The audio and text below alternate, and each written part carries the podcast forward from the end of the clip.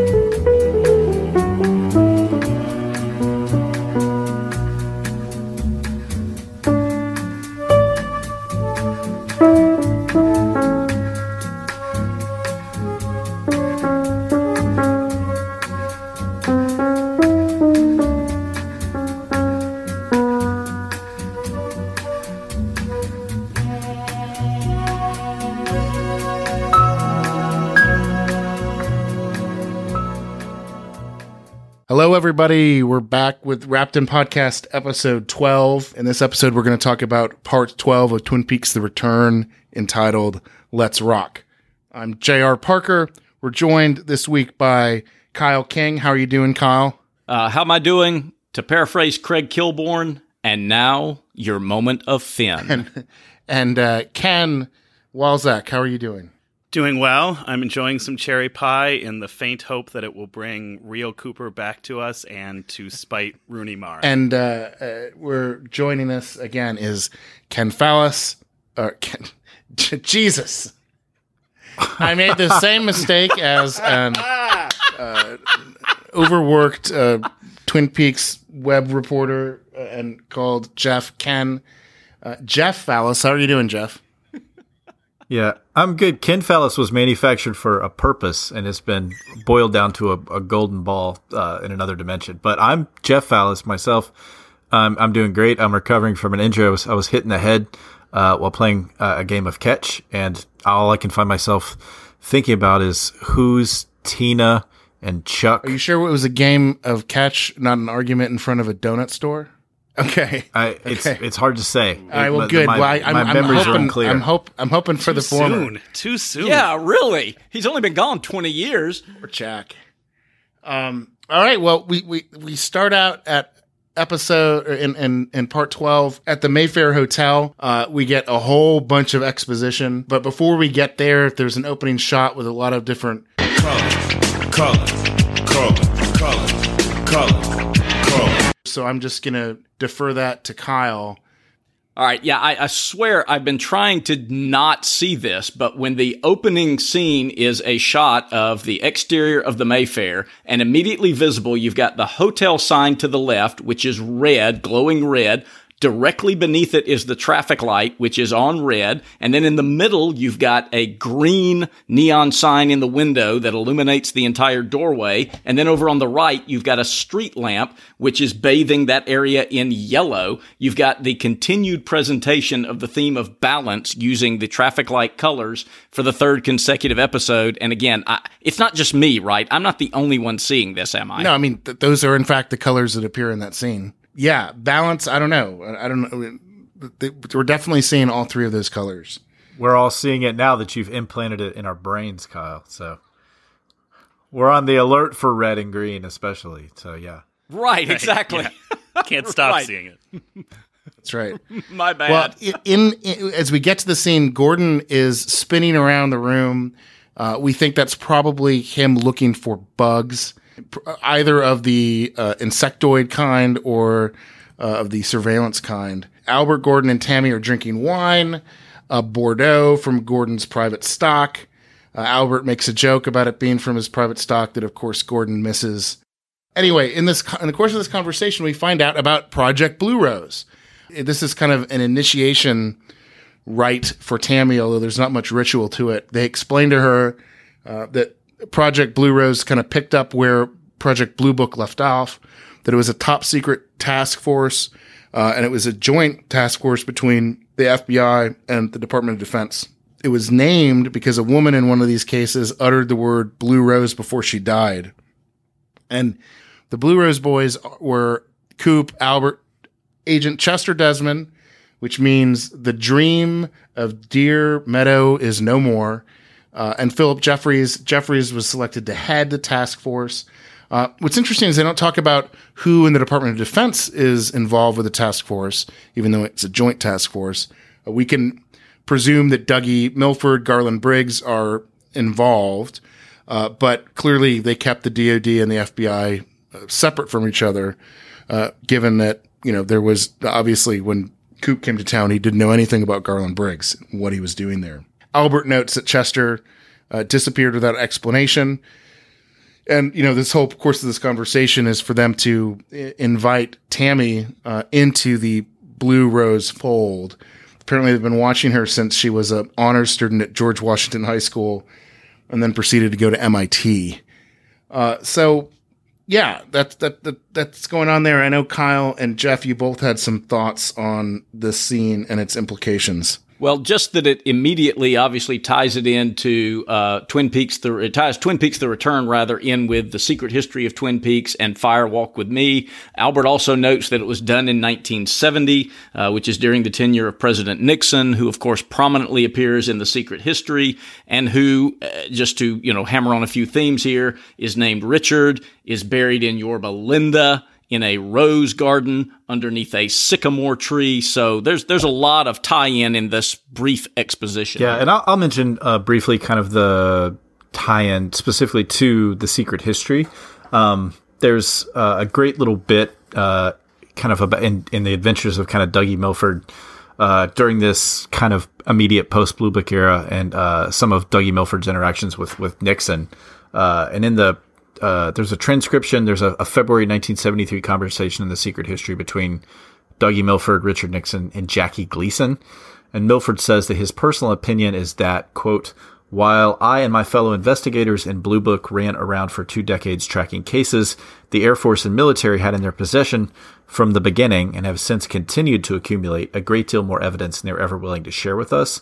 Also bear in mind that all the other branches conducted their own investigations, and they're all equally remarkably unwilling to share results with each other. And then Milford kind of goes on to say he feels that Blue Book is sort of a cover operation, gives the appearance of meaningful inquiry into kind of UFO. And I really loved the way Albert described this, the troubling abstractions raised by cases that Project Blue Book failed to resolve. So I felt like Milford says he felt like Blue Book, you know, investigated those things, didn't actually intend to give any real information to the public. And then he also believes that The military intelligence community's goal all along has been the quashing, debunking, discouraging of general civilian curiosity, while the entire time they were pursuing their own investigation in this matter on a separate, deep, dark track which had nothing to do with us. So Milford's account of things lines up more or less exactly with what Albert's saying here about kind of Project Blue Book. And Milford's investigation at the Blue Pine Mountain listening post Alpha, kind of outside Twin Peaks, in the Secret History is linked more or less explicitly to Cole's Blue Rose enterprise. Blue Rose, I don't think, is mentioned specifically, but the archivist in the book, who's Major Briggs, calls it the centerpiece of Milford's efforts to plunge deeper into the post-Blue Book miasma of UFO investigation. And then, interestingly enough, another little side note from the Secret History, Tamara Preston, is kind of annotating this dossier, the Secret History, that we find out the archivist Major Briggs prepared. And in this section, she's researching Chet Desmond and Sam Stanley, and she finds a short list that's from an erased document on a secure server in the Philadelphia FBI office. And it has the names on there, has Jeffries, Cole, Desmond, Cooper, Albert Rosenfield on there, but it also includes Sam Stanley and Wyndham Earle, which I thought was interesting. Maybe they weren't all necessarily Blue Rose members in the same way that Tamara is kind of initiated into this, but I'm interested in Lynch's complete kind of non-interest in Wyndham Earle, who hasn't been mentioned, if I'm correct, at once this whole season, and was kind of brutally dispatched very quickly in the season 2 finale, despite him having been, I think, the centerpiece of the original script that Lynch mostly discarded to film season 2. So that's kind of my semi-weekly Secret History corner. And one final thing about this, a further proof that the X-Files was created in the Blue Rose mythos that came in Twin Peaks Fire Walk With Me. I'm glad that you brought up Wyndham Earle. It's been a kind of small gripe I've had all along. I really liked the character of Wyndham Earle. I liked his sort of mad sorcerer type persona. I think he represented a better class of Dugpa than we've been getting in terms of like Bad Cooper. And I'd really like to see him come back, but it doesn't look like it's going to happen. And I meant to go and check the autobiography of Dale Cooper, because there is a lot in there, a lot of dense stuff about his interactions with Wyndham Earle, to get a sense if, to what extent he was involved with Blue Rose, especially given that he was obviously Cooper's superior officer. It would be strange for Cooper to have, be part of Blue Rose. He must have, presumably he became part of Blue Rose after his experiences in Philadelphia with Wyndham Earle. And back to the scene, Tammy is very happy to join the task force. Albert says he'll brief her in the morning. There's some toasting. The second toast is to Tammy and the Blue Rose. The first toast was to the Bureau. And Kyle, I think you may have a personal anecdote you could share. Yeah, and I kind of went back and forth on this. You can decide whether it makes the final cut, but just for what it's worth, my dad was actually interviewed by Project Blue Book. There was a UFO sighting in South Georgia in the 1950s, and my dad was one of several people who saw it. It wasn't, fortunately, one guy out in the cornfield. It was a bunch of people at various places who saw something in the sky that then dropped very suddenly, and then they all ran and converged on it and found, as my dad describes it, 3 perfect circles burned into this area where it had fallen. And some guys from the Air Force came, and he gave an interview. So Jimmy Carter, not the only South Georgian who saw a UFO and was interviewed by Project Blue Book. Kyle, go ahead. Sounds like a weather balloon to me. Yeah, exactly. Kyle, have you filed a Freedom of Information Act request for the actual the interview of? I have not. I've always found that story interesting, but I'd never really thought to do anything about it. I don't want to get on these guys' radar. Yeah. If you file the request now, they'll probably send you a documented, heavily redacted in about 14 years. Yes. But it might be worth a try. Right. Yeah. Wait, so can I ask a follow-up question, Kyle? Yeah. So has this experience and your personal connection to it left you like a personal subscriber to UFO theory? Are you genuinely a believer? No, I wouldn't go that far. I will say that the public explanations are not satisfying explanations. I don't pretend to have a better explanation, but I know that what we've been told can't possibly be right. Huh. There's more on heaven and earth than is dreamt of in our philosophy. Yeah. Yeah, that's right. Yeah. Huh. That's what a cool story. Yeah. Thank you. So Diane texts Gordon and appears from behind a red curtain wearing a red top and a black skirt, carrying a leopard coat. She's got a red and dusty yellow bracelet, almost a copper-colored bracelet. Color. And Albert offers Diane a drink, Gavori vodka, which she drinks on the rocks, prompting an Ice Age joke from Albert. Yeah, and while we're on the colors, Gordon and Tammy are sitting in yellow chairs. Albert's sitting on a black couch in front of a red wall. And there, as you noted, JR, she's wearing red and black. Diane, when she walks in, there are a lot of juxtapositions of red with black in this episode. And Diane is sitting in what looks like a brown chair, but behind her, there's a green chair as well. Again, I don't pretend to know what all this means, but it's there. Color. So Diane is deputized into Blue Rose. And she kind of thinks about it for a second, then says, "Let's rock," and does this sort of motion with her fingers, her index and her middle finger kind of pointed forward, which, we're not sure. It looks kind of like the gesture from Fire Walk with Me, and the "Let's rock" gesture that the man from another place said. Yeah, I wasn't sure about the gesture as much. I mean, I kind of went back and looked at the two other times "Let's Rock's" come up in Twin Peaks, and I guess in the third episode, the famous original Cooper's Dream sequence.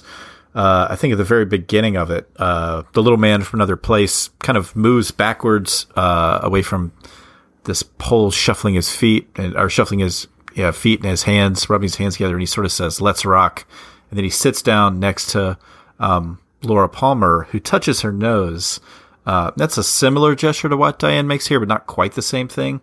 And then later on in Fire Walk with Me, "Let's Rock" is written in cursive in red. I always imagine this for some reason as being written in lipstick, on Chet Desmond's car at the Fat Trout Trailer Park. And Cooper and Carl Rod are investigating Desmond's disappearance, and Cooper goes over to look at the car. There's this really great scene from the inside of the car, and you kind of see the "Let's Rock," and it kind of zooms in on the writing, and the noise, the music, I guess, musical cue on this kind of zoom in to the written "Let's Rock" on the car and Fire Walk with Me. Is the same music that's used when Diane makes this gesture. And in Fire Walk With Me, right when this happens, you have the same musical cue, and then we hear Agent Cooper talking to Diane about the Teresa Banks murder. And so that, I still wasn't quite sure how to read all this, and we get this kind of distinct linking with this moment in terms of the musical cue and the "Let's Rock" to the little man from another place, as well as to kind of Chet Desmond's disappearance in Fire Walk With Me. So, I wasn't sure how to read this. Diane does appear from red curtains, which seem to be almost an exact match for the red room as well. So the one interesting theory that came up a lot, I think we had a listener write us about this theory that the Diane we've met so far is some sort of a doppelganger. This would maybe tie into that interpretation of it. Is she real? Is she in league with Bad Coop? Is she working as a double agent? I wasn't quite sure, but that was, what I came up with, and going back and looking at the other two times "Let's Rock" showed up in Twin Peaks. Yeah, you also noted that when Diane appears, she appears from red curtains and almost exactly a match to the curtains in the red room. Yeah. And we go from this scene to what's now become a commonplace, which is Jerry Horn doing something in the woods. Here he's kind of frantically running out of the woods, his fanny pack flapping in front of him. He trips, and that's the end of that scene. We don't know if that's his foot or someone else's foot that's involved with the trip. I felt relieved he was at least out of the woods, but I... Yes, he was. Yes. Yeah, metaphorically and literally out of the woods. We hope metaphorically. Yes, we are not out of the woods. Jerry Horn out of the woods. Right. And we get this. The next scene was a scene that maybe my favorite scene of this episode of Sarah Palmer shopping. Grace Zabriskie is just a fantastic actress, and I thought that came across really, really well in this scene. Agreed. Yeah. Which she's shopping for liquor, like a scene out of Leaving Las Vegas, where she's got a bunch of Bloody Mary mix, and this the look of disappointment on her face when she can only pull 3 bottles of Smirnoff on the shelf for her to pull, and there are no more.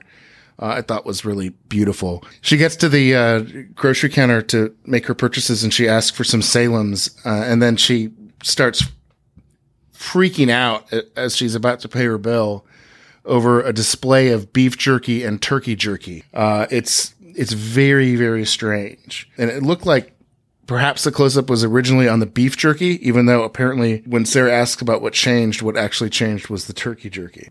Yeah, that's exactly what I saw as well, because when it showed the beef jerky and her reaction, I assumed it was tied to that nature documentary that we saw her watching in the premiere. But then when they started talking about the turkey jerky instead, I couldn't help thinking about Laura's line about being long gone like a turkey in the corn, which of course was alluded to in the original series. And then we actually hear Laura say it in Firewalk with Me. Yeah. It's weird, though. They start talking about the turkey. You get a shot of the turkey jerky. They pan over to the beef jerky, and then she has her freak out with a shot of just the beef jerky. It feels they never talk about beef jerky at all. They're only talking about turkey while showing beef, which just feels like that same prop person screw-up who got the wrong vermouth, right? Like, it's the wrong vermouth, it's the wrong jerky, and Lynch just rolls with it. It's very odd. Right, and she starts, her voice almost changes. She didn't quite go into the, like, I'm a medium for the Black Lodge voice that she did in the last episode of season 2. But she starts asking these questions, is it smoked? Were you here when they first came? The room seems different, and men are coming. And, of course, when she says the room, I, of course, am immediately thinking about the room above the convenience store. And we're not in a convenience store. We're in a supermarket, but...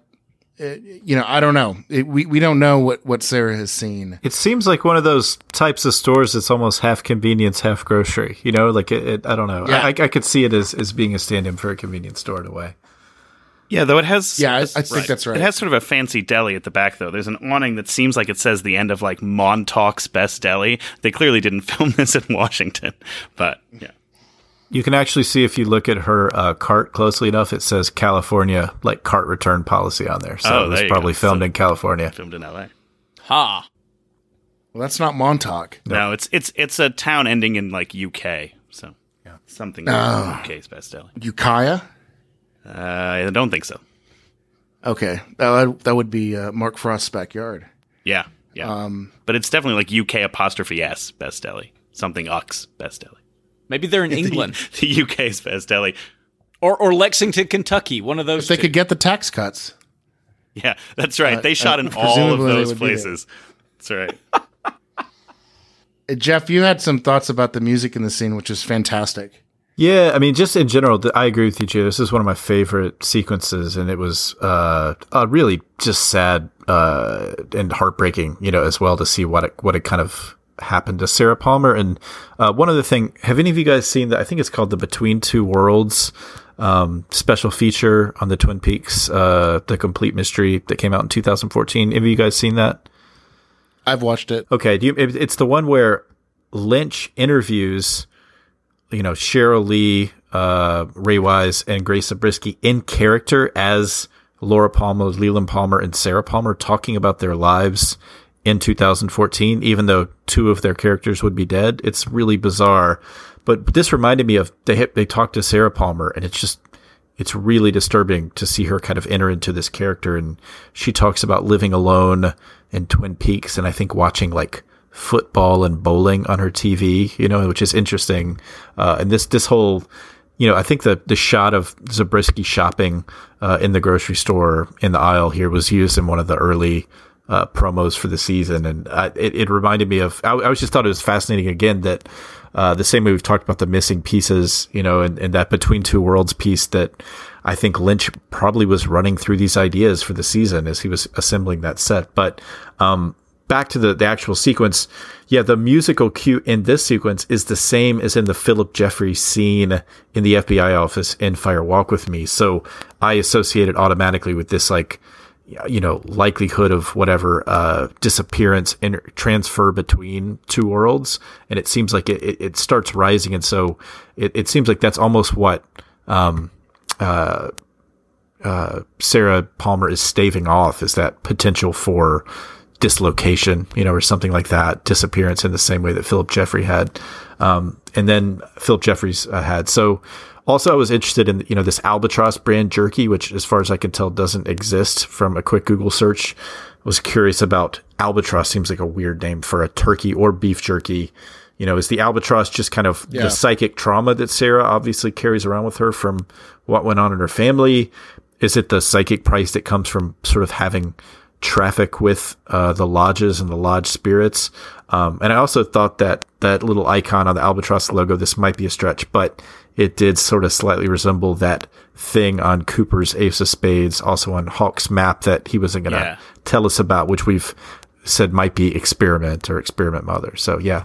Maybe the Albatross means that that she's gotten to be a really good golfer since they opened up Ghostwood Country Club. I find that unlikely. I don't know. It's a Mark Frost production, as Kyle keeps mentioning. And she probably still has, she might still have Leland's clubs, you know, that he was driving around with. So I would think, and probably his membership. I mean, you'd think that at least Ben would have allowed, you know, him to keep her to inherit his membership after he died. Yeah, to me, Sarah comes across in this scene as half log lady and half bag lady. I mean, she obviously doesn't have it together quite to the degree that the log lady does, but there is a lot of that something from the other world trying to break through, but she just has hasn't gotten the handle on it that the log lady has, which is interesting because they both, in a way, went through similar tragedies in that they both lost their husbands in pretty horrible ways. Yeah, no, I mean, that was what I was going to say before, is that she's clearly struggling and she's got this sort of dissociative, schizophrenic, multiple personality type thing going on where she's talking to herself. She's telling herself, Sarah, just get the keys, get in the car, get out of here. And she refers to herself as Sarah, get the keys, get out of here. So, you know, she seems to have some conception that there's some other entity inside of her speaking. We don't know exactly where that's going to go, but apparently she's still going to get her groceries because the clerk knows where she lives. And the next scene is at the new Fat Trout trailer park, where we see that Carl's office sign has been upgraded to an actual painted sign that says 9 a.m. never before ... to 5:30 p.m. And Carl calls out to one of his tenants, Criskel, and he asks him if he's been selling his blood again. And Carl proceeds to ask him a series of questions, almost like using the Socratic method. You know, did you install a new propane tank for Jenkins? Did anybody pay you for that? No. Did you mow lawns and rake leaves around the trailer park? Did you get paid for that? No. And so Carl gives Criskel $50 for work and says, don't worry about paying rent, and tells him, don't sell your blood. And Carl says he doesn't like people donating their blood to eat. And he says, keep your blood, Cristel. And, you know, my whole time I was watching this, I was like, why can't you fucking pay him the first time he did the work? Right? Like, why do you have to wait till you suspect he's going to sell his blood that now you're going to pay him for his work? But it was weird because the way Carl asked the question was, you know, the agency of payment was, you know, the idea that he would have been paying him for this work was entirely removed. We don't really know what Carl, I mean, is Carl the owner of the trailer park? Is he the manager? Is he the super? You know, was it his responsibility to pay him the first time? It's weird because you'd think if he hadn't paid this guy, and he should have, you know, he'd apologize for him, rather than sermonize to him about, you know, he shouldn't sell his blood. All that could have been, you know, prevented if he just got paid on a timely basis. Yeah, it was a weird scene. Yeah, Jer, maybe it works like when your friend, the bartender, comps you some drinks, where they're giving you something out of the pocket of ownership and not out of their own pocket. Maybe he's waiving rent and paying out of his own pocket for stuff that Criskel does around there that the management, or rather the ownership of New Fat Trout, should be paying Criskel for. Maybe Carl's an intermediate layer between. That's the way I read it too, but I mean, yeah, this might be just because I love Carl Rod. He's one of my favorite characters, and yeah, I mean he's might be the true Robin so far of season 3. To go back to our metaphor from a few episodes ago, but yeah. Yeah, and Harry Dean's really great. He really, really sells it in that scene, which is why I think we're going through mental gymnastics to convince ourselves that he's not the capitalist oppressor here or the rentier here. Like, he's just really, really benevolent, and we like him. I think one of my views on this scene is that we know that Carl has some gift of sight that other people don't, and I think that Carl has this intuitive understanding that the nefarious entities of the Black Lodge feed on humans, on their sorrow. And I can't, how could you imagine a more basic kind of commodified sorrow than people selling their blood so that they can eat? And I think Carl finds that whole concept disgusting, and upsetting. And that's why he wants to make sure Crystal doesn't go do that. Yeah. That's a great point. So, yeah. That's a great point, JR. And I was also kind of reminded of, in episode 8, when we saw the woodsman, reviving Doppelkoop, and it seemed like this kind of, they were using his blood, smearing it kind of all over him. And we've seen blood kind of show up a few times in the Black Lodge, I think, in Fire Walk With Me. There's a really memorable shot where I can't remember what's happening, but they throw the blood of someone on the chevron, black and white chevron, of floor of the Black Lodge, and it disintegrates. But yeah, I mean, I think that.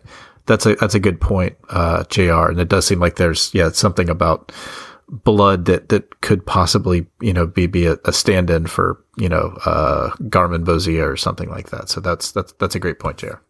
Well, and meanwhile, and Audrey later on is talking about seeing someone bleeding, if I remember right. I mean that keeps coming up, and you do think with Carl Rod. We've got all these Fire Walk With Me references early on, and of course we've already seen in The Return how Carl Rod can see some of these things, and I guess I took that fairly literally that his concern was that he didn't want there to be any more bloodshed. And again, just for what it's worth, we'd seen him before sitting next to that red cooler, and now that he's out of the chair, we see that the chair he's been sitting in is green, which ties into, Ken, your benevolence point. And one last thing on the sign. Is it the same number of exclamation points on the sign as it is question marks in the way the giant is credited? Yeah, we'll need to count that up. Yeah. Yeah, well, anyway, it's my hope that the White Lodge takes vengeance against who we now know to be a member of the Black Lodge, Peter Thiel, who's actively involved in investing in ways for old rich people to literally consume the blood of young healthy people to extend their lifespan. Sure. So I did think during the Carl Rod speech, besides finding a link to a scathing critique of Thiel and Vanity Fair, as you did, Jer, I thought about poor Miriam, right? Sitting in ICU and needing an operation, and presumably needing a lot of blood being transfused. And so Lynch and Frost anticipated my real world critique with Carl saying well, I know that hospitals need a certain amount of blood, but then he goes on to say well, they have plenty right now, which is sort of odd that he knows that or thinks he knows that. But well, they have plenty of this guy's. They may not have plenty of everybody's, but this guy's given his share. Stocked up on Crisco blood. Yeah, that's right.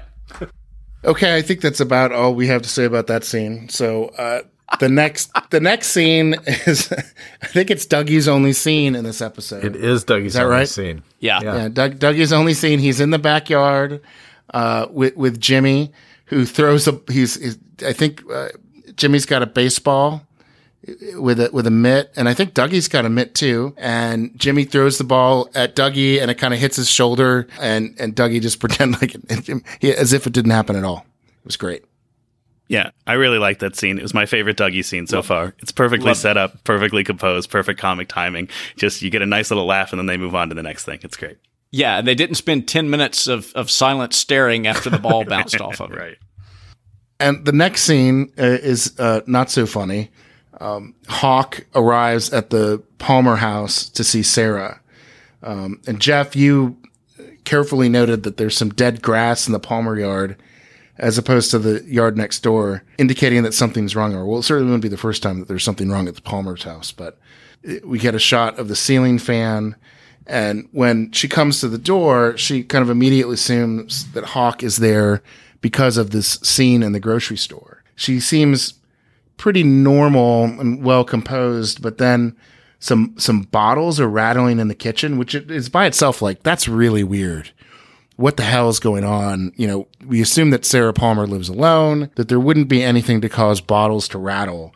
And as those bottles rattle, she kind of herself unravels and, you know, says, it's like some goddamn bad story, isn't it, Hawk? And Hawk offers her assistance, but does not go asked to come in and see what's going on, which, you know, kind of disappointed me.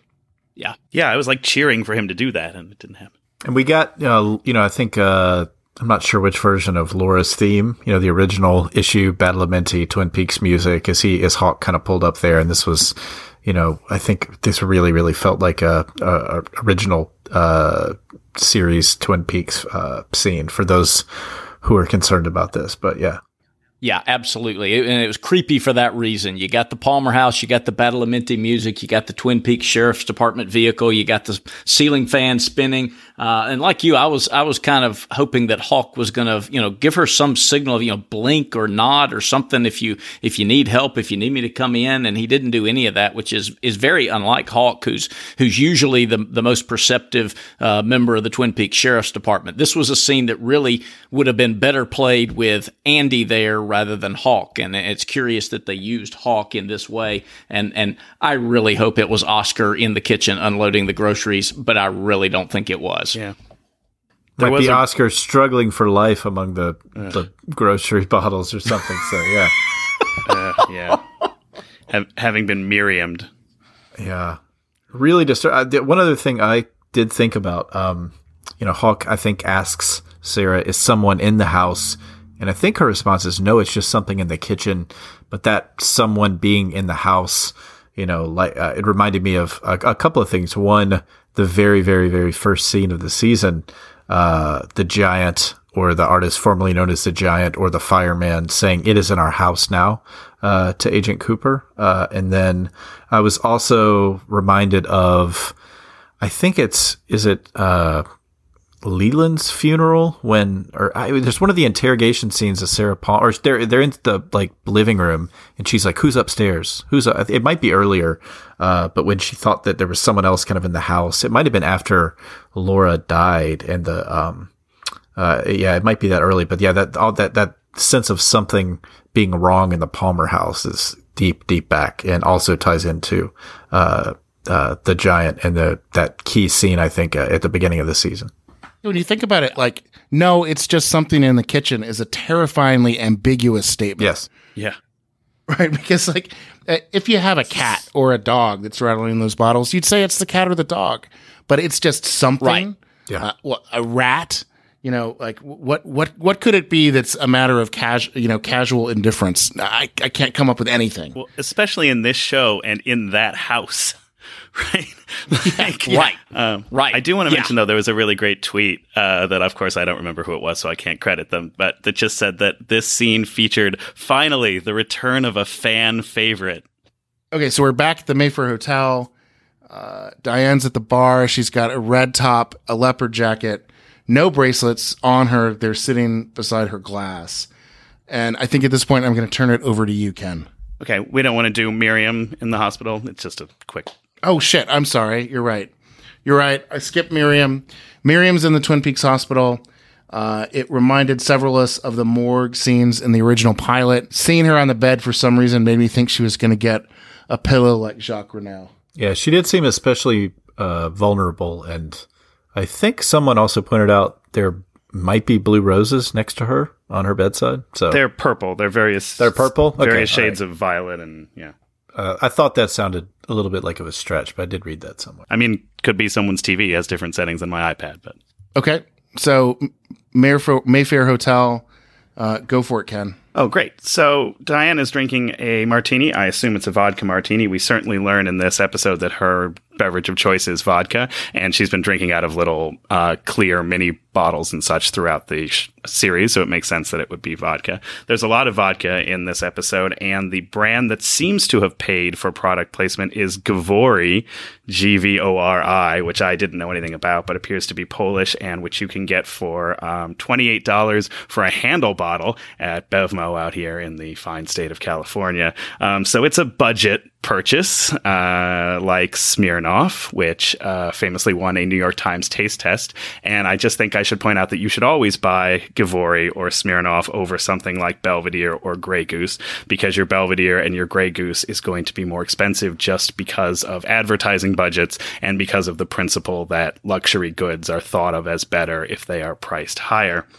I have a friend who had an interesting and much cited rant about vodka some years ago, which I will paraphrase briefly. He asked me not to identify him on the podcast because he now works for a beverage conglomerate that sells a lot of vodka. And as a popular t-shirt says, vodka pays the bills. So it's no longer in his best interest to trash vodka. But at one point, he pointed out that vodka as a category is full of liars. And the reasons behind that are that a column still that they use to produce vodka will filter out all of the impurities, as vodka thinks about it, but flavor as brown liquor drinkers would think of them, which is to say congeners, anything that would be interesting to taste or smell from the spirit, basically. The whole point of distilling something over and over and over again is to take as many of those things out. So the flavor profile that's left is going to be within a very narrow bandwidth, right? And there are an awful lot of big time so-called handcrafted or artisanal vodkas out there that are just pure grain alcohol, just pure rectified spirit, purchased and processed by the tank loads from the same factories that supply perfumers and chemical makers. They just take the same stuff, run it through a copper still a few times, pass it through charcoal to get the esters out, and call it handmade. But the reason why my friend was calling the whole category full of liars is because the pricing is deceptive, if not disrespectful. His word was disrespectful, because the bottle is so researched and designed and advertised, costs more than the juice inside. It costs less to make vodka than any other spirit on the market, yet the premium brands charge a markup higher than any other spirit. And because of the fancy bottle and the meaningless production trivia, they charge $35 a liter, as opposed to our friend Givori here at $28 for a 1.75. So David Lynch seems to agree with my friend and the craft spirits community that if you're going to go ahead and drink vodka, go with the New York Times taste test, go with Sarah Palmer, buy your Smirnoff, or drink your Givori like Diane here. It's going to taste just as good anyway. It's going to save you an awful lot of money, certainly in the quantities that Sarah Palmer or Diane are drinking it. And this has been Ken's Beverage Corner. Ken, it certainly sounds like the fucks are at it again. The fucks, JR, are at it again. Right. So Diane gets a text. It says, Las Vegas. And she responds, they haven't asked yet. Yeah, and when she pulls out her phone here, we distinctly see the red and the yellow on her phone. Color. And the focus on her taking the olive out of the martini seems deliberate. I mean, the olive is, of course, green and with on the outside, and with the pimento in it, it's red on the inside. Color. And that's very much how Diane's being portrayed to be here, right? Red, sinister on the inside, but portraying herself as green and benevolent on the outside. She sucks on the olives and discards it, much to my wife, the martini drinker's great chagrin. But Kyle, I wanted to ask a follow-up question about the bracelets, though, because she's taken the bracelets off here, the red, and I can't quite tell if it's copper or sort of Garmin Bosia-colored yellow bracelet, and put them on the bar. Do you attach any significance to when she's wearing them or not wearing them? Right.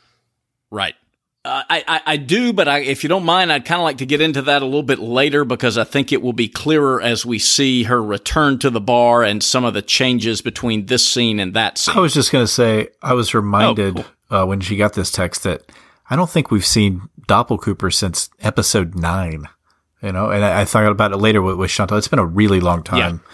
Since we've seen him, so yeah. Yeah, very little McLaughlin there at all. There really is, and he literally doesn't speak a word in this episode. I think to give him that starring Kyle McLaughlin credit, they just had to, work him in somehow. And so that's why, we got this, this catch scene that didn't work. We'll throw that in there, so yeah.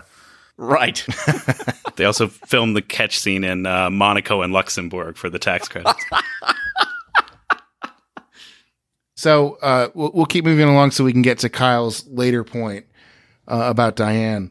The next scene is at the Great Northern Hotel. Not really a lot here going on other than Frank Truman is there. He's introduced by Beverly to Ben Horne. A sheriff is there to tell him that his grandson, Richard Horne, killed that boy and attacked and tried to kill Miriam, the only witness. Miriam, it turns out, is a nursery school teacher with no insurance. The working class is getting screwed again. She is, I assume, as a nursery school teacher, she works at like a private preschool. Whether she's private or public, she's, obviously not getting the benefits that, one in a community would want, people who are taking care of our children to get. And she's in the intensive care unit. She needs an operation. Ben makes some noise about Richard never being right, having had run-ins with the law, in particular with Harry, not with Frank. And he said that he lost contact with Ben Ben lost contact with Richard after Ben stopped giving him money.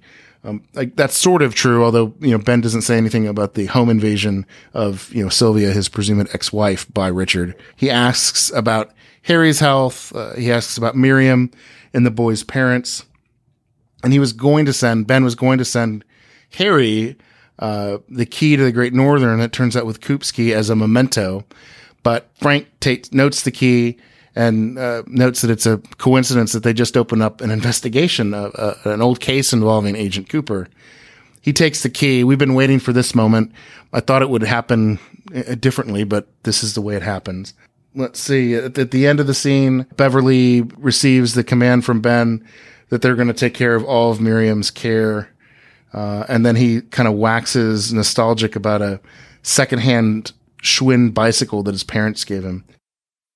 When he's talking about the bicycle, JR, I think this was in the notes that he mentions that it was painted. His father painted it 2 shades of green, which I think is something we see come back several times in this episode. Color. Of course, he's also sitting there at his desk with the green desk lamp. He hands over the green hotel key. He mentions when he's talking to Beverly about Miriam, although Frank mentions Miriam's last name, Ben forgets it. He says, I don't even remember, but Miriam called the hospital. They'll know who she is. And I think that's a clue to the fact that that Chad grabbed the wrong letter. I believe Jeff had pointed out a couple of episodes ago that the name on the letter Chad got was different from the Miriam that's shown on the credits. And I think this kind of emphasizes this.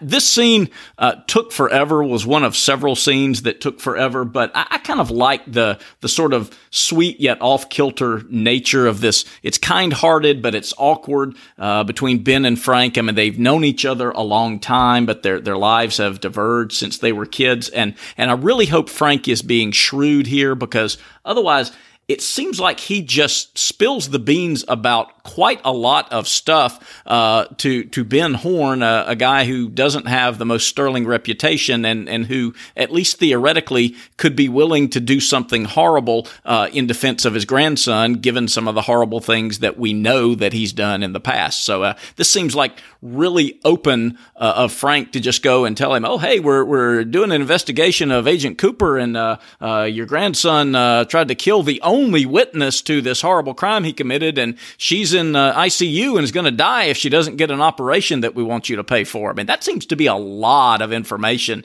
to give to a guy who might not be the most noble fella in town. Yeah, and in keeping with the Saturn that Ben's grandson drives, cobbled together from what looks like pieces of other Saturns, and the Saturn in Sonny Jim's bedroom, there's an image of Saturn in the painting behind Ben on the wall of his office, which is another insight that I gleaned from Twitter, because I did not have it myself while I was watching the show. I just think Kyle's point is right, that this scene goes on a really long time. I did enjoy it and gave it a sort of a wide berth, because I like these actors and they're doing a nice job. I understand and it's got some nice sort of tender moments in it. I understand why Lynch would want to let a scene between these two venerable actors play out like this, but it does seem like a tendency of this episode that has caused a lot of people to feel negatively about it, including me, feel negatively about the episode, that he just lets these scenes spool out between two actors forever and ever and ever. It's like scenes from a soap opera. A lot of folks have mentioned Invitation to Love in conjunction of this with this episode, and JR, you and I were texting about the Invitation to Love parallels earlier. It's like that, except every retake or every bit that was done for coverage or every try at a new line read by an actor is just left in as a scene spools out forever and ever and ever. So these two say the same things to each other over and over, and we'll get to it again with Audrey briefly, and it gets to be kind of excruciating. Yeah. And I think that tendency kind of starts in this scene. Up to this point, I really liked this episode and thought that it moved quickly and was a lot of really fascinating, fairly quick moving scenes. But I do think that tendency starts to move here. And from, I thought it was interesting too that Kyle talked about how Frank just kind of goes in there and spills the beans and gives a lot of information. But then it seems like a lot of the rest of the episode, as you said, is about these very long scenes in which we don't get the information or action or movement that we might want, but we do get a lot of other information that just confuses us. And so it seems like it's a lot of the rest of the episode from this point seems to be about perversely withholding information, stalling things. Right. And even in this scene, you see that with, you do get some information, but then, all right, we find out that Richard is Ben's grandson. We already knew that. We don't quite get it spelled out for us who, Richard's mother is. We could maybe assume it's Audrey. The possibility of my wild theory that it could be Donna Hayward is still alive, though. And we find out that Richard grew up without a father, which I guess is an important bit of information. But we don't find out anything else. Instead, we get his kind of like half-baked Citizen Kane reminiscence about his green Schwinn, you know. So that's two-tone. Yeah. So I do think that kind of tendency to stall, slow things down, you know, perhaps Lynch indulge himself a bit, withhold information from us, starts in this scene. Yeah, it does feel like we are the cat, and Lynch is holding the ball of yarn, you know. Yeah, you know, I think in this next scene, I saw people saying out there on the internet that David Lynch really wanted to let us to know that he fucks. yeah. As if the way that Christa Bell looks at him in every scene is not testament. Yes. Right, and I think that's right. And but you know, Ken, like, he's married. He's been married for a while. I know. And she referred to a boyfriend in an interview that I read of her. So I'm wavering on that commitment. But man, those photos that you dug up and I don't know. I'm sure David Lynch has some sort of arrangement. How new the Christa Bell boyfriend situation is, I don't know. Yeah, perhaps a French arrangement. But I agree with, and we're going to talk about it. Like, this scene to me, you know, clearly indicates that Gordon is going to die. Yes. It is refreshing that he is not sharing his fine Bordeaux in his room by himself with agent Tamara Preston, but rather, you know, with this very friendly French lady. She's a demon, right? She. I don't know. I think she is in fact an emissary of the Black Lodge. Bad stuff is going to happen to Gordon. So anyway, yeah, we're back at the Mayfair Hotel. And, which is where Gordon and Albert stay throughout this episode. And he's telling like an old war story to this French woman in a red dress. And, you know, Albert needs to talk to Gordon. Gordon needs to get rid of the French lady in the red dress. She proceeds to take 3 minutes to leave the room. After, you know, Gordon has already assured her that he's going to give her a call in the bar. It's not like she's going to be very far away. But she, you know, spends all this time adjusting her dress, you know, adjusting her makeup as like weirdly Gordon is imitating her as she vamps it up, like puckering his lips, which did remind us of the Lil scene. But yeah, this whole scene was a mess. And I kind of stopped paying attention to it at some point. Yeah, I will just say I'm worried about Cole. I mean, I definitely think you're right that the Gordon is doomed. You got this huge emphasis on red with this woman. She straightens out the red dress. She touches up the red lipstick. She shows the red on the bottom of her shoes, making this the fourth consecutive episode to feature a woman wearing red heels. Color. And that just emphasizes to me that Gordon is a goner.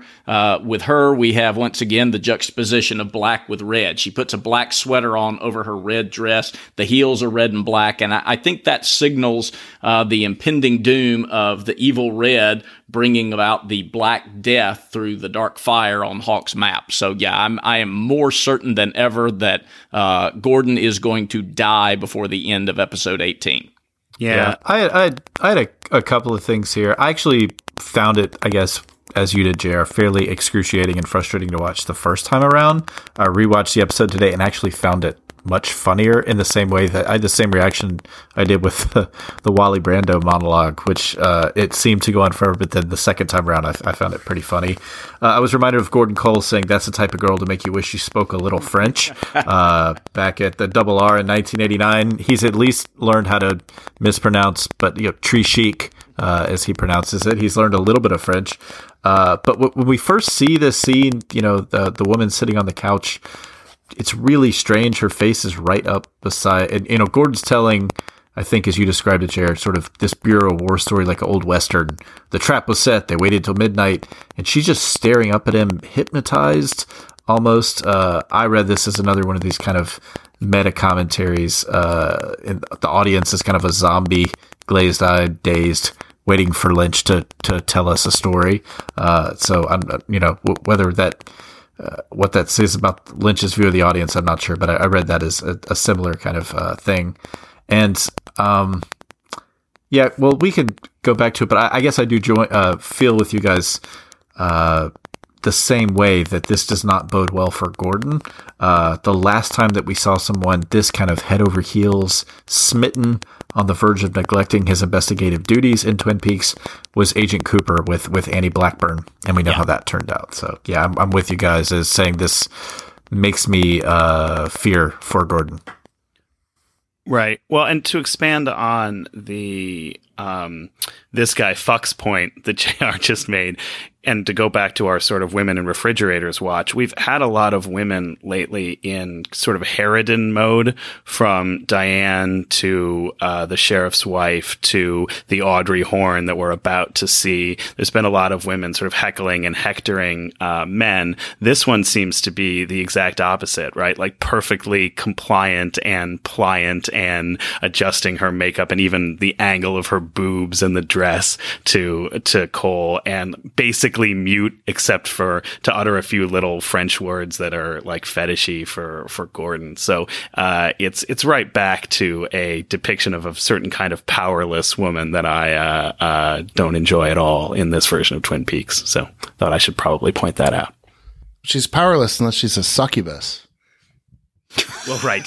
Your demon gloss does change things if that turns out to be true. But, whether that will be revealed or not, we have yet to see. So as of now, I'm going with powerless. But yes, succubus would be cool. Yeah. I would take that. So I think that's enough for this scene. Again, the next scene is like straight out of a Coen Brothers movie.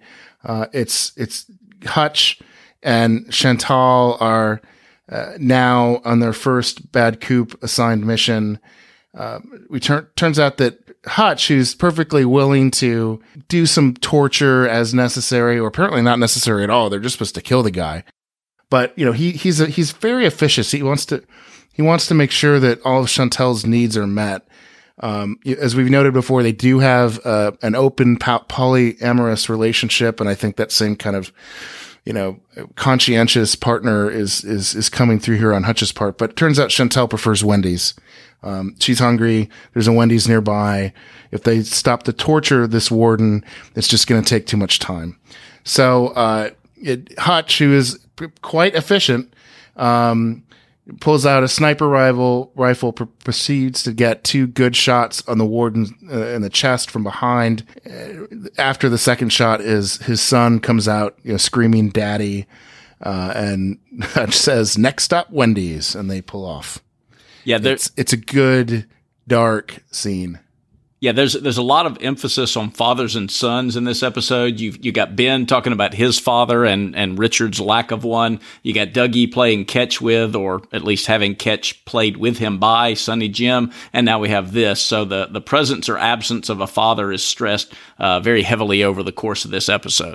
Yeah, I guess I thought it was a very rote scene. I didn't enjoy it very much. The banter between Chantal and Hutch is pretty enjoyable, but it's traumatic and fairly brutal, and I don't know why we need it. We could have just assumed that they bumped off the warden. We could have learned it from a line of dialogue from the FBI later. It just didn't seem necessary at all. And in an episode where so many long, drawn-out scenes are wasting our time, to have one in there that doesn't have the humor of the Dougie playing catch scene or any plot value that I thought we needed seemed gratuitous as well. But I might have just already been cranky by this point in the episode, by the way the scene started to drag, you know?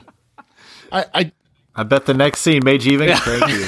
I do think there's a certain kind of discreet, intense Garmin Bosia deposit that's made when you shoot a father in front of their son like that, and I wonder if that's it's really shocking. Not quite as much as the mother seeing their son hit by a truck, but that's what the scene kind of made me think of. Yeah, but I mean, it sort of brings us back to the discussion we have every week about, where are the Robins? We keep getting that over and over and over again. And at this point, it seems too late to hope that the good guys, who are literally just stuck in a hotel for the entirety of this episode, are ever going to show up or make any progress. But I'll have a broader final thought about that later. Right. Yeah, I mean, JR, mentioning, this kid going to be watching his father, the warden, get shot in front of him is going to be traumatized for life. That was, I guess, one justification I did find for this scene was it seemed like in Sarah Palmer especially, we saw this representation of trauma, its lingering impact, and kind of how it might never go away. So perhaps that, and yeah, I'm sure we see other traumatized people as well in this episode, but that was one way I thought about it. You're right. I mean, it definitely we could have moved along. The real action is going to be in Vegas, but we did see this scene. So yeah, we go to the American Hindu Kush, where we get another Dr. Amp transmission. It's all the same now, right? It's multinational corporations. It's by the shovel. The fucks are at it again. Our precious bodily fluids, liberty, blah, blah, blah. Your elected officials are parasites and they're ass fucking you or whatever. Nadine is enthralled as always. She's drinking a vanilla colored milkshake or something. And Jeff, you noted something about his, Dr. Amp's proclamation that the 9th level of hell will welcome you to the multinationals or their enabling representatives or whatever. Yeah, well, we go from, the 9th level of hell, and then we get this jump cut, to Audrey Horne, out of nowhere. And just between, the two scenes, that jump cut, to what looks to be a 9th level of marital hell that Audrey's existing in. But just a little bit about Dante and the 9th circle of hell, which is called Cocytus. That's the very, very center of hell, and it is a frozen lake of ice, and it's where the traitorous are imprisoned or damned. And so you get people there, like Judas Iscariot at the very center of the lake, Lucifer, you get traitorous popes, etc. And they're kind of, I guess, ranked or punished according to some betrayed sort of their guests, lords, families, communities, etc. And as I said, at the very center of hell, of the 9th circle of hell, we have Lucifer, who betrayed God. And then most interestingly for Twin Peaks, though, in the third round of the 9th circle, which is called Ptolemaea, there's Fra Alberigo, who betrayed his dinner guests, who are his opponents at this kind of red wedding style banquet. And I couldn't find my copy of the Inferno, so I'm going to quote from Wikipedia here, but Alberigo explains that often when a person commits this sort of treachery, a living person's soul falls to Ptolemaea, to this third round of the 9th circle of hell, before he dies. And then on earth, a demon inhabits the body until the body's natural death. So if you commit this act of treachery, which Dante deems worse than any other sin, your soul will go down to hell. And then on earth, a demon will inhabit your body until that body dies. That sounds very familiar for Twin Peaks. So maybe it's not, that's something where the 9th level of hell, that's become, a cliche, kind of on some level, but maybe there's more to it than first appears. Well, Jeff, if I recall my Dante, I believe that near the center with Lucifer is Brutus, who's in the 9th circle for betraying his friend Julius Caesar. That calls to mind for stabbing him, in fact. That certainly calls to mind, for me, Wyndham Earle, right, who stabbed his good friend Dale Cooper and ended up in the underworld after that. Anyway. Jeff, can I just ask, were Alberigo's guests at this banquet, were they his bitter enemies and business rivals? They absolutely were. Yes. They really, no, that would be a very apt description of them. That's great. Yes. Well, then Duncan Todd should have just invited Dougie to dinner. He could have eliminated all the middlemen and gotten this taken care of. You know, and it also calls to mind that story of the owls from the Access Guide. Remember the owl who convinced his... With the mother-in-law. She Yeah, with the family jealousy, right? That's right. He got the mother-in-law to turn into a owl, or the husband, I can't remember, but there was a betrayal involved eating, intestines versus other kinds of meat. And the result was that the husband and wife ended up as skinwalking owl killers. So, and then one of them married a Renault. That's right. That's right. They did. They intermarried into the Renault family. Yeah. This is some pretty good content to have mined out of a Dr. Amp sequence that was literally cut and pasted in pieces, right? It's actual repeated right. footage of the commercial parts that Lynch used again. I'm sort of impressed we got this much out of it. Well, now what may be the most divisive scene of this episode, we finally get Audrey Horne. When I watched this scene for the first time, I was watching the show for the first time on a high-definition television instead of my laptop. And I think that it may not be a particularly good high-definition television because the quality of the digital video was so bad, so garish and difficult to see that, watching this scene, I actually thought that the scene was itself a scene of Audrey rehearsing lines for, community dinner theater. When I watched it the second time on my computer and it was a little bit warmer, it wasn't as harsh, I was able to get through it much easier. But it's a really long and weird scene. We really find out very, very little other than Audrey is married to, in a contractual sense, if none other, to a small person named Charlie, who has a lot of paperwork, a lot of deadline. He wants his lawyer to look over the papers that Audrey gave him, presumably divorce papers. He kept saying that he's tired. She wants to go out to the roadhouse, even though she thinks he probably won't be there. It turns out that he person is somebody named Billy. For a while, I thought that Billy was referring to Richard, and it's some sort of weird nickname. I can only hope that's not the case, because it turns out Audrey is in love with and is fucking Billy. Billy that can't stand the roadhouse. Billy may be married to Tina. Tina was apparently the last person to see Billy, but that's unclear, because according to Chuck, who's certifiable and who stole Billy's truck last week, Billy got the truck back the same day, though, and he didn't press charges. Audrey, it turns out, cannot stand Tina. That may be because Charlie and Tina are involved, because Charlie says he'll pretend Audrey isn't around when he calls Tina. Are you confused yet? Yeah. It really reminded me of the scene in Buckhorn. Yes. Of the guy, with all these figures that we didn't know about and probably will never hear of again.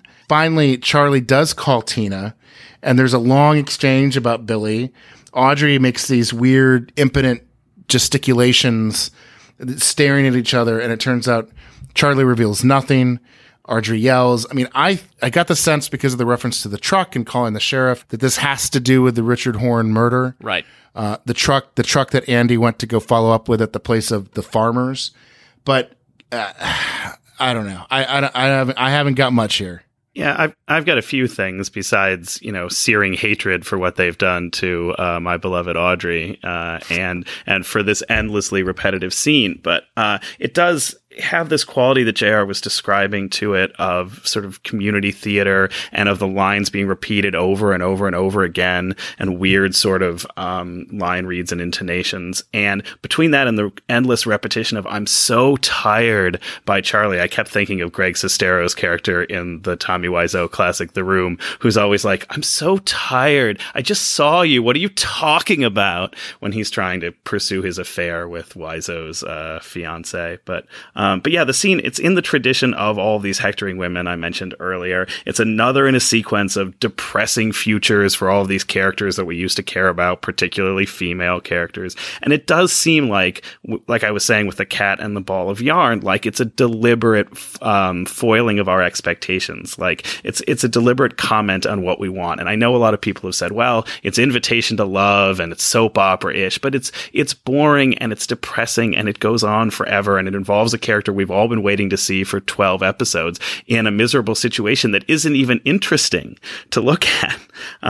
But having said all that, I will say, Charlie keeps saying, you know, I don't have a crystal ball, Audrey, as though she literally thinks he has a crystal ball. And he does have a tiny crystal ball sitting amongst the many, many papers and piles of ancient paperwork technology on his desk, which I sort of enjoy. And I did start thinking about this because I watched this whole thing through twice last night and it was fairly excruciating. If you had just shown me this scene, if I'd seen nothing of the new Twin Peaks and I guess nothing of the old Twin Peaks, and you just showed me this scene, I would have been like, this is insane and like nothing else on television.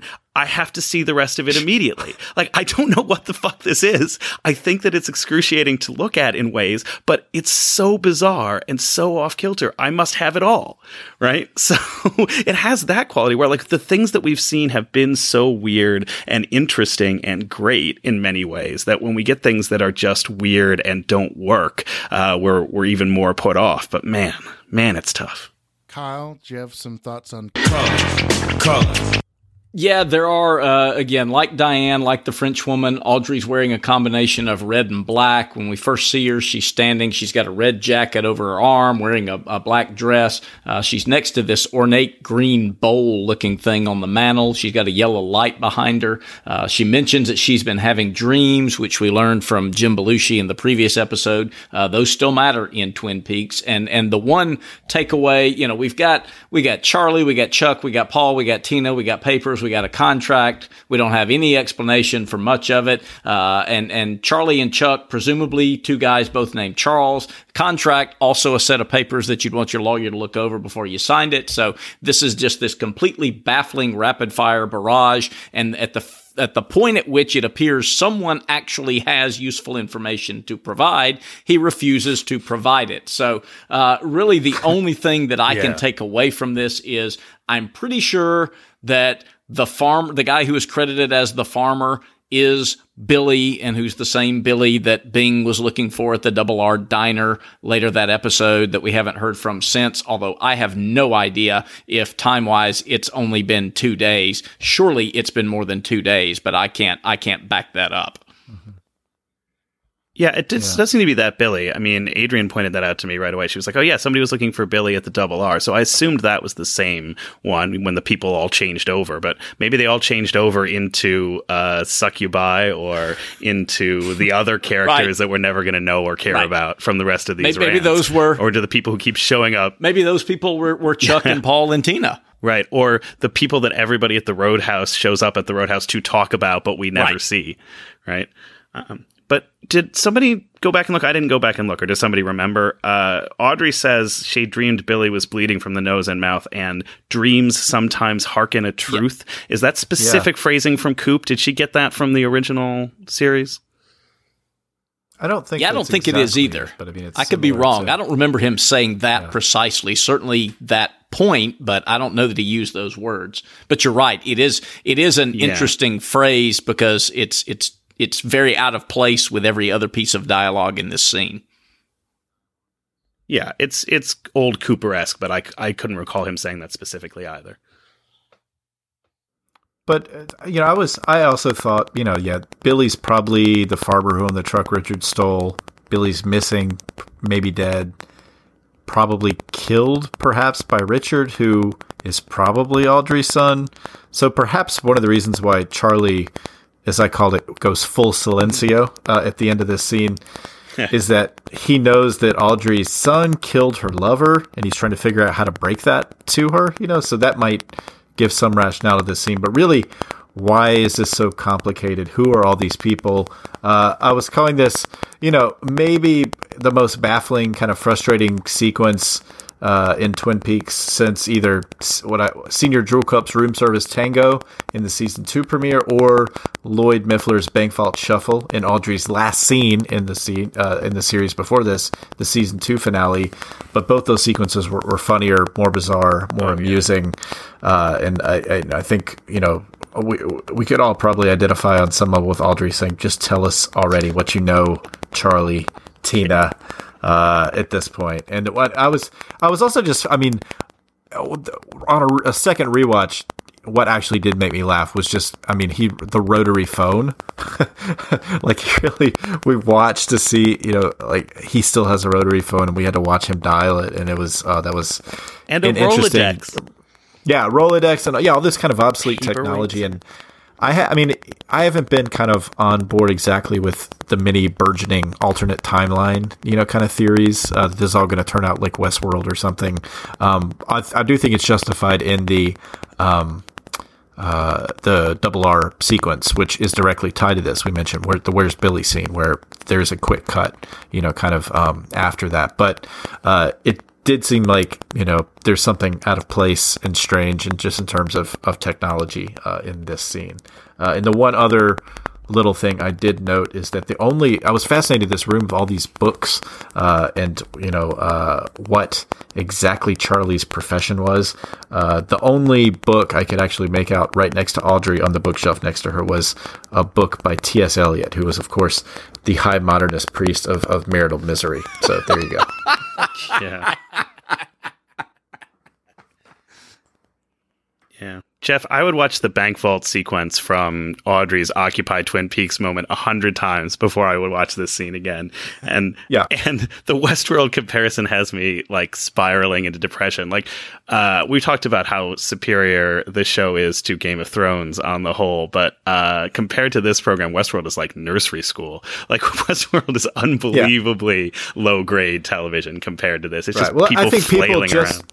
Just because that alternate timeline theory did play out in Westworld, you know, I think people think it's going to play out again in Twin Peaks. And I mean, even if it does, it's going to do it in a more, just such a bizarre, non-rational way. We wouldn't even be able to explain it. So. Yeah. And of course it panned out exactly that way in Westworld. There was a Nolan involved. I mean, so the second to last scene after this scene, about which enough has been said, is at the Buckhorn Hotel. Diane has arrived at the bar, which is closing, but presumably she's such a good and reliable customer over her very short stay. She's already getting drinks after they've closed. And Kyle, I think you may have a lot to say about this scene that we're all waiting to hear about.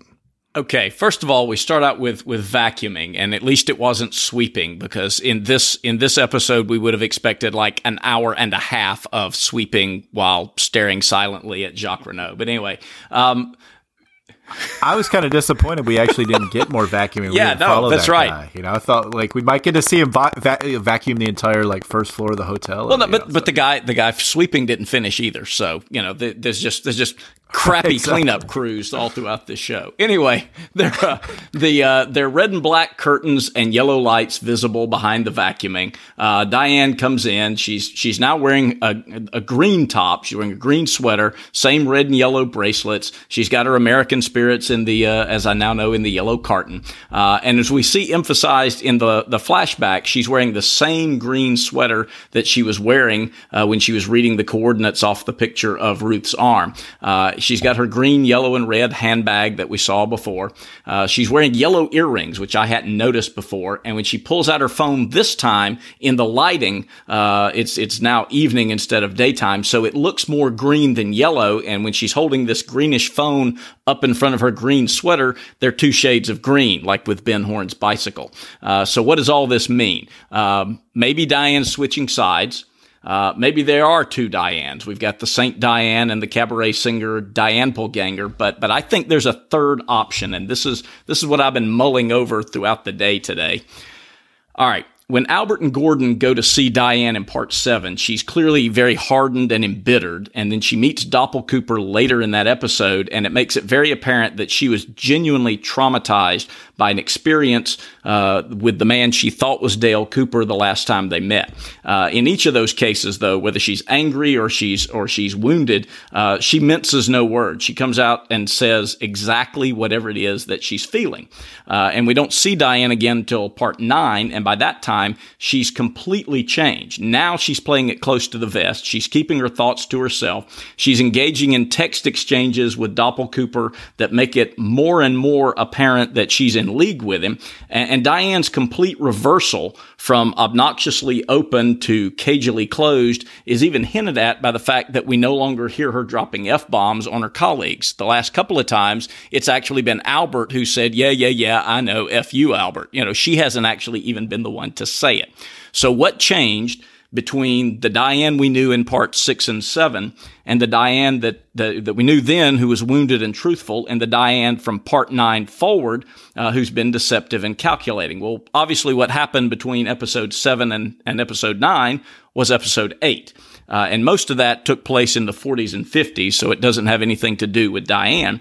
But the one modern moment from part 8 was crucial. Doppel Cooper was shot, and JR, as you've noted routinely from that time, it appeared that Bob didn't just show up, but that he was actually removed from the Bad Dale. So, if Bob is no longer with Doppel Cooper, where is he? And I think that after the woodsman took Bob out of Bad Coop, Diane became Bob's new host. It explains Diane's apparent ability to see the woodsman approaching Detective Mackley's car in part 11. It explains her subsequent uncertainty about what she apparently clearly saw. It explains why Doppel Cooper begins texting her after he returns from the dead. More to the point, it explains why she would text him back after their encounter at the jail in South Dakota. Because it's not Doppel Cooper and Diane texting, it's Doppel Cooper and Bob.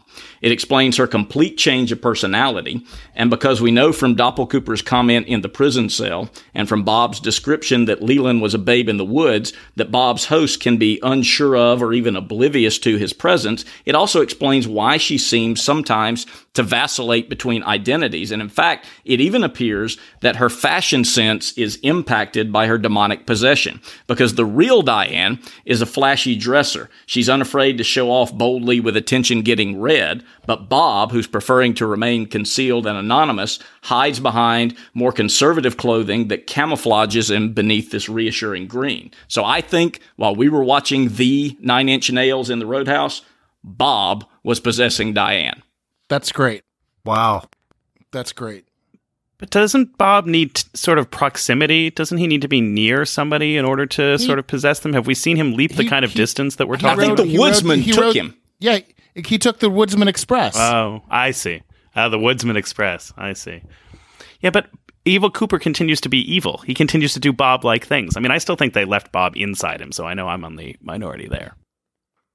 But evil Cooper was already evil. Yeah, he was the doppelganger. He was Cooper's doppelganger anyway, so he was already the evil guy with or without Bob. Bob just makes him worse.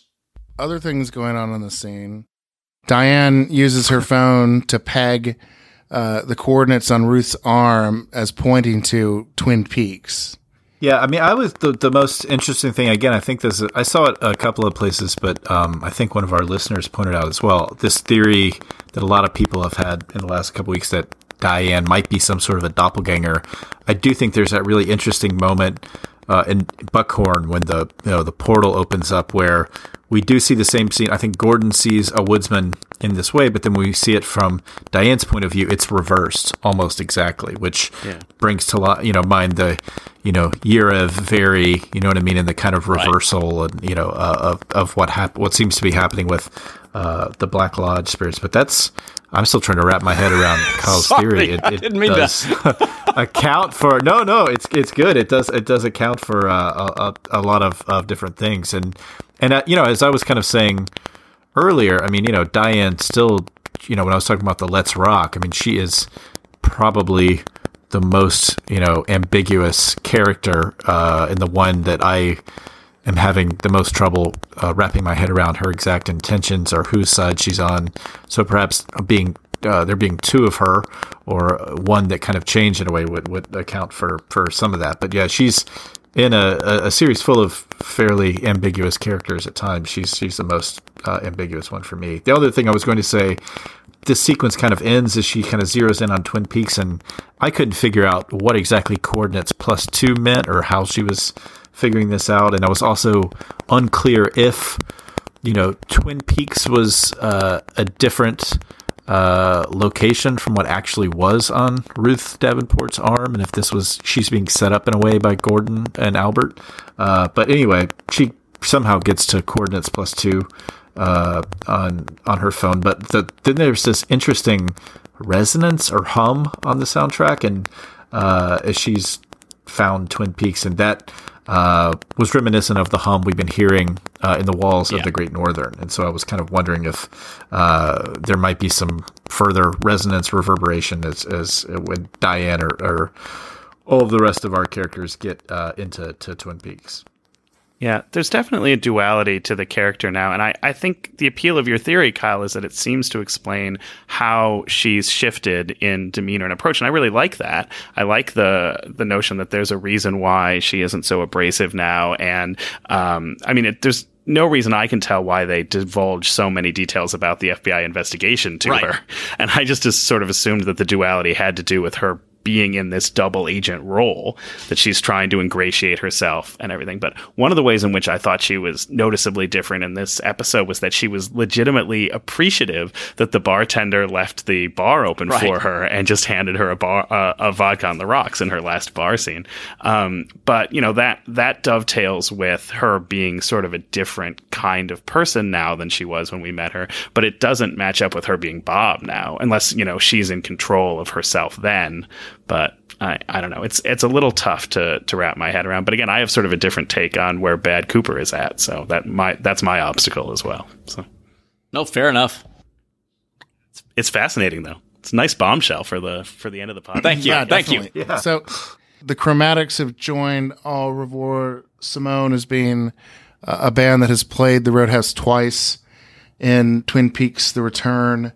Kyle, you had some thoughts on some lights and color in this last scene. Just real quick, again, as you mentioned, the chromatics, so we should have known color was going to matter. But there are four lights out in front of the Roadhouse, and only three of them are illuminated, and that called attention to the idea in my mind that it looks like in this episode all the doubles and the triples are turning into quadruples. We get the second appearance of a four-person band. We get the deputizing of Diane, which turns this cadre of three FBI agents into a foursome, and the addition of black, the color of death, to the red, yellow, green triad in the wake of Hawk's map revelation in the previous part, bumps the color scheme up from 3 to 4. And interestingly enough, that happens in part 12, which is a number that is evenly divisible by 2, by 3, and by 4. The chromatics are playing in the background, and the foreground is a conversation in a booth between characters that we've never seen before about a bunch of characters that we've never seen or heard of before. When I watched this the first time, I was thinking to myself, well, this is weird. It's almost like Invitation to Love is no longer a TV series. It's just a plot line in the show. A bunch of characters that we never see or talk about again. And, but the more that I think about it, it just pisses me off. I even have to recap this stuff. I'm not. Don't. I'm not.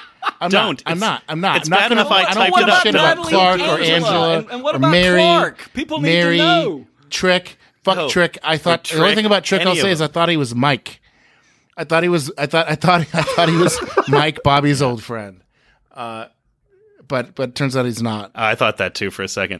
My whole synopsis of this nonsense is summed up by Jeff's comment from our show notes that he put into the Audrey scene and then toned down when he made the comment on air, which is really though, who the fuck are all these people? Like Jeff, that was perfect. That's all you need. That's it. I'm done.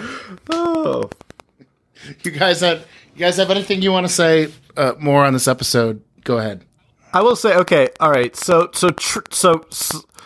Trick, He did get run off the road. His hand was shaking. I don't think it was due to contact with a loud spirit, but I was curious about who ran Trick off the road. I don't know, Richard, bad coop. And then another part of me was like, why should I care? And who the fuck are all these people? But anyway, that was, I mean, perhaps one redeeming thing from this scene is that someone, you know, almost ran Trick off the road. But I was trying to salvage this scene, I guess, also. And I was, you know, thinking of the first couple of Roadhouse scenes. You know, those seem like they did become important later on in terms of we saw Red and Shelley, you know, and then Richard obviously became important. But, you know, at least none of these people had armpit rashes. So, that's the thing. Like, that's never going to come back, the armpit rash. So this is my final thoughts question. I think that these scenes are not just this season's version of Invitation to Love. I think they're training us for the fact that we have 6 episodes left to go, and there are going to be more mysteries raised and more pointless characters introduced than there is going to be resolution of plot points. The fact that we are not fully in downhill mode at this point towards resolution of the mysteries, like, what moved the plot forward in this episode towards resolution of any mystery? The text messages, a couple of text messages in the hotel, right? And hey, not much else. Sheriff got right? The key. The sheriff talking to Ben. Yeah. Yep, Sheriff got the key. Diane's right. triangulating on Twin Peaks. Albert and Gordon have gotten their first tip to look at Las Vegas. I mean, they have no clue that there's anything going on in Las Vegas of interest to them until this episode. Right, I was counting both of those as text messages. Fair enough. And so, we know what Bob is. You know, so yeah, we did. Yes, well, under the Kyle Unified Theory 2.0, yes, but we did find out for the first time in 25 years what exactly Blue Rose was. A little bit of backstory on that in the exposition. Tammy became a member of the Blue Rose task force. Okay. Well, nobody cares about that. And but then, the Blue Rose, that's fan service. That's not plot. Trick is wearing one green shirt over another green shirt. So like Ben Horn's bike, he's 2 shades of green. Don't discount that. Okay, somebody's off their meds and having dreams. She's having dreams. She's off her meds without chemicals. She points. So it's going to add up. It's all going to come together. Don't you lose hope. Okay, but it's not. That's my point. There's 6 hours left. And so I just want to know when I turn out to be right about this, and when we're watching episode 18. And in episode 18, there was a Roadhouse scene in which people mention a whole bunch of other characters nobody's ever heard of before. And regular Cooper has never come back, and nobody has solved any of the underlying mysteries. And Buckhorn and Las Vegas and Twin Peaks are never brought together, right? How are people going to react? How much is your enjoyment of this season contingent on Lynch wrapping up some or all of this? Because I'm increasingly of the belief that he's going to wrap up approximately none. Yeah, I think he wants you to feel that way, and then I think he was kind of slowing us down and purposely toying with us this episode and withholding information. But it does have a different feel to me from the kind of open-ended mystery that we got, you know, in the original run, kind of Twin Peaks. It does seem like it opens up in some ways, but I still sort of sense that you have to be slow with it. You have to let it take its time and be patient. But I think that not everything is going to be tied up in any way. I don't think it ever really is in any of Lynch's work. But I do think, especially for, you know, Cooper, bad Cooper, Laura, especially, I think we're going to get some sort of resolution, and some of these things will be tied up. But I sort of feel like this episode was Lynch indulging himself, withholding things, toying with us, as you said, a bit. So yeah, purposely frustrating us. But you're fighting the hypo, though. The hypo is Cassandra. You may be right. You may be right. But I have 3 things. Okay. Yeah. The 3 things are: first, what you describe or predict would be wholly inconsistent with, and I think unsatisfying to Mark Frost, whose influence we've all, I think, undervalued. Second, mm-hmm. David Lynch loves totally agree. And cares about these characters in this place, and I don't think I'm not saying that we're going to see the original Coop back. We may not see original Coop back, and I'm personally fine with that. But I don't think we're going to end up with just a bunch of bullshit people sitting in the Roadhouse talking about people we've never heard of before at the final part of the return. And third, as long as they don't end up in heaven, I'll be fine. Okay. Yeah. Yeah, the third point is sort of an actual answer to my question. The first two sound like things that folks said when we were talking about what to expect from the series at the beginning, right? That there's going to be Mark Frost, and David Lynch really loves these characters, so we're going to have the Bottle of Menti shuffle jazz, and we're going to have some enjoyable moments with old friends in Twin Peaks, right? And it turned out that it was actually a lot more like Inland Empire plus frog bugs, right? And as much as I love the frog bugs, and episode 8 was a completely brilliant episode of television, it just hasn't been anything that sort of puts check marks into boxes and develops a murder mystery. And I'm not trying to decry that. I'm fine with that. I'm Mr. Plot is so bourgeois. My expectations were freed up by episode 8. Like, it's fine with me regardless. I just want to know to what extent everybody else on the podcast will be frustrated, if at all, if what we have in this episode is what the rest of the series is like in terms of momentum and plot development. Yeah, I mean, I just don't think the rest of the series has been like this. It sort of seems like we have this kind of back and forth and things kind of slow down, and the movement of it is odd. And you'll have an episode like the last one in which, you know, things, it moved really, really quickly. Exactly. Yeah. I was just thinking about, episode 11 and the box and the cherry pie. I mean, things really moved in that episode. That's true. It's great. I absolutely agree with that about the momentum of episode 11, and I liked that episode, slightly more, probably as a byproduct of that. But really, we also liked episode 11 more because it introduced a whole bunch of new stuff with characters we liked, like the Mitchums. It opened up as many things as it closed, just like every single episode has, really. So I just don't think there's time left to do it. Unless it starts looking like this new season of Game of Thrones, where it's just like, you all wanted this battle, here it is in 2 minutes. Yeah, I don't... I'd also like to say the plot did advance in that Jerry Horn did get out of the woods. That's right. That's right. Well, yes, thank God. Yeah, and I don't think they're going to tie up every single loose end. I do think we're going to get Good Coop back. I just think it's going to be in the last 15 minutes of episode 18. And frankly, I think when that happens, the collective Dalegasm is going to melt the internet as people are just happy to see him again. And honestly, given what I have lived with the previous 26 years since that night in 1991 that I saw what I thought was the end of the show and was asked, how's Annie? I'm probably going to be okay with what we get because it will not piss me off as badly as that did. But I think with this one, we had a slow moving episode.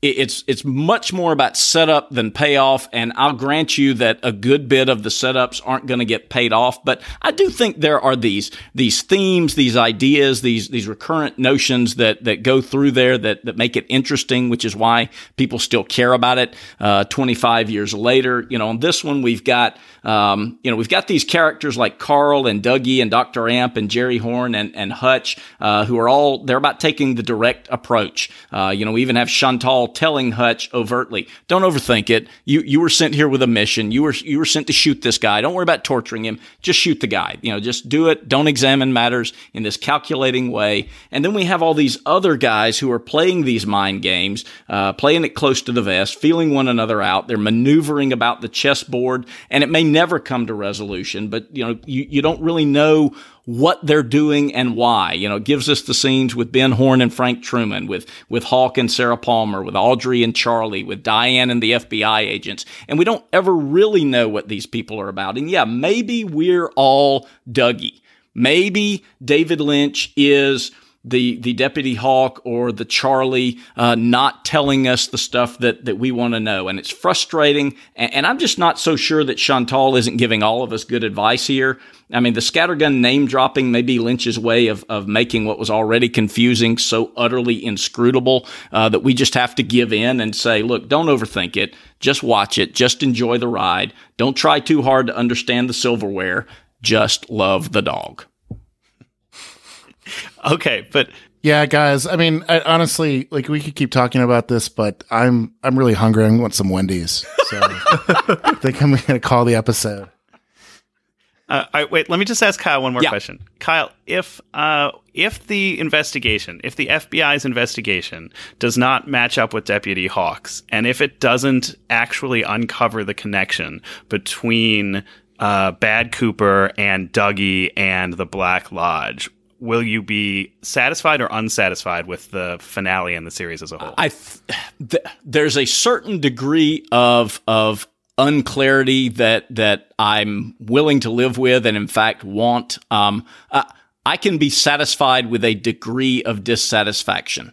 Right, but that specific plotline, do you need that plotline to wrap up to be satisfied, or can that be left open-ended and you'd still be okay? It depends on what you mean by open-ended. I mean, if they never converge in any way, that will leave me irritated. They already have converged. They are, and I think they will. They already have converged. And Diane's found Twin Peaks on her phone. And I think that will happen. Okay. You know, whether it will come to a clear good has defeated evil resolution, I'd like that. I don't need that. But if good Coop and bad Coop and Hawk never are in the same place together at the same time, and you know, he just remains Dougie forever and is married to Janie E and never knows he was Dale Cooper.